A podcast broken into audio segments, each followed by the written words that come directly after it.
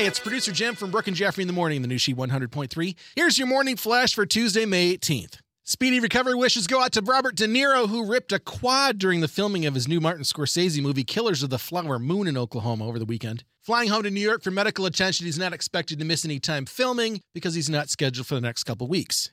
Jeff Bezos is pulling out the Amazon checkbook and offering $9 billion for MGM in its back catalog. This news popping up after AT&T and Discovery say they might merge, which would put HBO Max and Discovery Plus on the same planet. And last but not least, Variety says Jimmy Fallon of The Tonight Show has been signed by NBC for an extra five years. Way to go, Jimmy Fallon. There's your Tuesday morning flash. Have a great day, and thanks again for listening to She 100.3, the best variety of the 80s, 90s, 2K, and today.